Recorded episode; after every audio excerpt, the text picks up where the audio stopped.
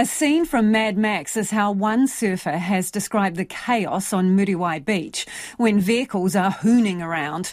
The death of a young person has sparked calls for vehicles to be permanently banned from the beach on Auckland's west coast. Cars can go up to 60 k's an hour on parts of Muriwai Beach, which is packed with people on hot summer's days. Our reporter Jordan Dunn and cameraman Nick Monro have the story. It's a 45 kilometre stretch of beach used by swimmers, surfers, fishers, walkers, runners, and vehicles, which can travel along certain parts of this beach at 60 k's an hour. Today, there are none in sight, a temporary ban after yesterday's tragedy. They were down there close to where we were. They're distinct looking cars, so we knew exactly what car it was. Just doing numerous donuts, just hooning it up a storm. Tim Sullivan is a regular fisher at the beach and saw yesterday's accident unfold. The police were around yesterday. We saw them twice over the day, so they were patrolling. But you can miss them easy enough because you can see so far down the beach when there's any police. And then as we're leaving the beach, uh, a big kerfuffle, and lo and behold, it was the very same car, and obviously somebody was dead. Tim was back today, disappointed to find the vehicle entrance blocked and with a security guard on deck. It's ridiculous. It's just a knee dirt reaction. I ask you this how many drownings have there been in the last six months? I think there's been about five at Muriwai Beach. Are you allowed to fish there? Do you swim there every day? Everybody does exactly that. Auckland Council's Scott De Silva accompanied Ngāti Whātua o Kaipara members to the site of the accident today. A rāhui has been put in place. It's usually a, a reasonably standard process, and I um, we support mana whenua in, in that in that regard. They, um, they're supporting council in terms of the Rahui to make sure that there's a um, sort of safety over the beach over this time. Jonathan Tevenard is a regular surfer at Muriwai and he wants to see more control over vehicles on the beach. You know, it's like Mad Max up there sometimes. If you drive up the beach looking for a wave, and then just here comes all the all the tradies. It's like 20 trucks right up the beach all showing off to each other. I mean, I think sooner or later there's going to be an accident. However, he says a permanent ban may not be so simple. It is awesome when you can drive your four-wheel, four-wheel drive up the beach and go and look for a wave and park up and go fishing, and, and I think that's like a, an important part of New Zealand culture as well. So it's also trying to find that balance. Locals say the beach can get extremely busy on the weekend, but with it being so expensive, it's uncommon that two cars will come across each other. While the council says that car access to beaches is an ongoing conversation, these locals and regulars of the beach want it outright banned, not just for the safety of people, but for the protection of all beach wildlife. Well, any vehicle driving on a beach kills whatever's underneath it on the sand. So when you have complete saturation of the vehicles, you've killed everything along that strip of beach. Graham Lowther says the solution is obvious. Well, there's only one option, and that's this complete ban. Turn it into a sanctuary, turn it into a, a park, a national park. I mean, we're meant to share this, these areas with creatures, not kill them. Auckland Council says there have been several similar incidents to yesterday's accident in recent years, including in 2015 when four people were killed. And if you were listening to that report on radio, you can check out the video version. It will be on our webpage. We are joined now by Auckland Council's Regional Parks Principal Specialist, Stephen Bell. Kia ora, Stephen. Kia ora, Lisa. How are you? I'm well, thanks. Can you tell us any more about what actually happened in the incident? No, look, the matter's been looked at by police, so we'll leave any comment in relation to the events to them. Okay, is it time to ban driving on the beach? Uh, certainly, there's a, a, very strong call from some aspects of the community to ban vehicles on beaches. Be mindful that uh, the impact of vehicles on beaches at Middle is not just solely felt at Muriwai. You know, we have Kariotahi in Auckland, and there are beaches in the Kaipara area and far north and elsewhere in the country where driver behaviour on the beaches is, uh, is certainly less than desirable. It's a, a bit of an issue everywhere. What kind of behaviour have you seen this summer?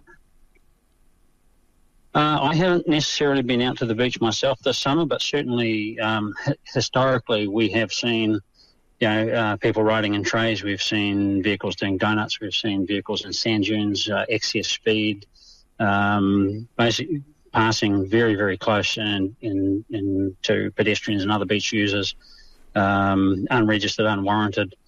Uh, I'd call it dangerous driving in the in the least. Certainly, some uh, have been reckless driving.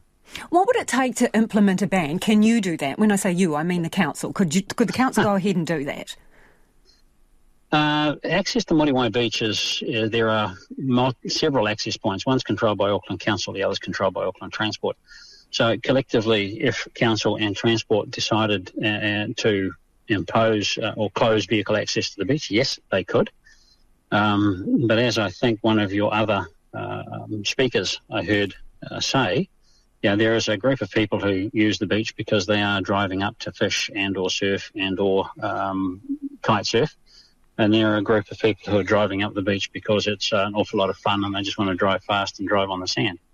Uh, the first group tend to drive responsibly. The second group tend not to. Um, so so, what um, more can be know, done about that, Stephen, if not a ban? Because obviously there are parts of that beach where drivers can go up to 60 kilometres an hour. So, is it time to lower that speed across the board? Well, no, the speed limit. The the speed limit on the beach is 30 kilometres an hour until you get to the Okiritoto stream, yeah. in which case it then goes to 60. Uh, we've had anecdotal reports of vehicles travelling well in excess of 100 kilometres an hour on that beach. Um, in fact, I've had one report several years ago now, uh, vehicles travelling up to and um, possibly in excess of 140. So the speed limits are there. Uh, they're ignored.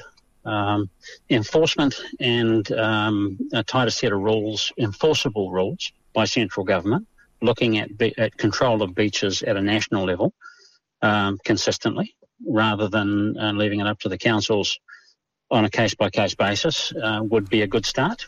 Right, so you'd like uh, government to step in, Stephen. That would be the best response. I would like government to ensure that the rules around driving on beaches had teeth and were enforceable much more simply than they are now. So, what kind of teeth? Are you talking about punishments or what? I'm talking about infringement notices to registered owners of vehicles. I'm talking about um, greater decision making, well, you know, in terms of paper road access to a beach, for example. Um, you know, the ability of councils to close access to the beach a little more simply if they are unformed legal road entry points. So is council uh, going to have some conversations with government about this? Well, that's a matter for um, others in our organisation. Certainly, it's it's something I believe we should be doing. Okay, so you do temporarily close the beach over certain periods of time. So over the New Year's to mid-January, the beach was supposed to be closed. So you do it sometimes. What, why not more frequently over, say, for example, the peak of summer when it's super busy? Yeah, that could be done. Um, one of the challenges again comes down to the the multiple entry points. You know, Auckland Council can control and make decisions um, about closing the entry point through uh, the regional parkland.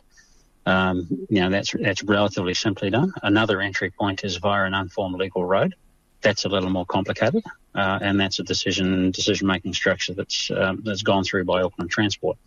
Through the summer period, we tend to close because of for a number of reasons. One of the core reasons is um, obviously the beach has got a lot more people on it. There's a lot more um, yeah holiday use of the environment, but also the fire risk in that area is is pretty high. It does get even higher. But uh, around New Year's, people tend to to celebrate. They want to go camping. They've got time off you know, we have illegal camping up the beach, we have illegal fires up the beach, and fire is is a, is a, a really uh, significant risk so, for the the forest beside us, as well as the environment of the beach itself. So, Stephen, whose job is it to police the rules? Is it the police, or is it council officers, or a combination? Combination of the two. Um, in terms of enforcing the transport regulations, that's the police. Um, it's a role that sits with them on the on the on the, the road corridors. It's a, a, role that sits with them on the beach because under the Transport Act, the beach is defined classified as a road, although it is not a road that anybody takes to go to and from work or or, um, or that sort of thing. But uh, so yeah, you need to have a warrant, you need to have a driver's license, you need to be registered, you need to follow the rules. So That's is it realistic, though, to expect the police to put the resources into doing that when you say it isn't a road to work, it isn't a road to the shops? You know, it's a recreational area. I mean, are there simply the resources to keep an eye on these behaviours and police them properly? Well, we get uh, a huge amount of support from police, and police provide as much support as they are able to given that they have a much broader um, you know, set of societal responsibilities than just policing poor behaviour on a beach. Uh, so no, um, you know, I they do the best they can with the resources they have, and, and, quite frankly, you know, should we be putting a lot more resource into people who simply can't control themselves?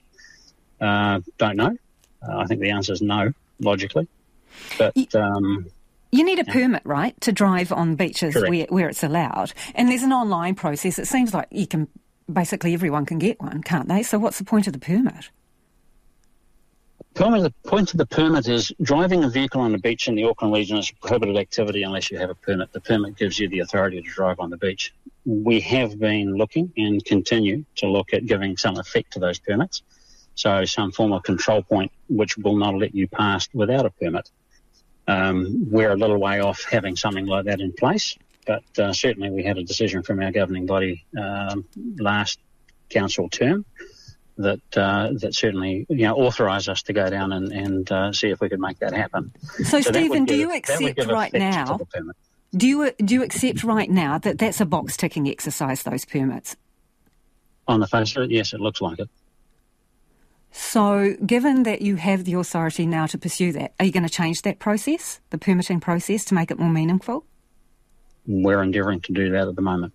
Do you have a timeline for that, Stephen? No, I do not. Okay. So, where to from here? Hell of a question. Yeah. Um, you know, in a perfect world, uh, anybody who is driving on Muriwai Beach or any other beach will simply follow the rules.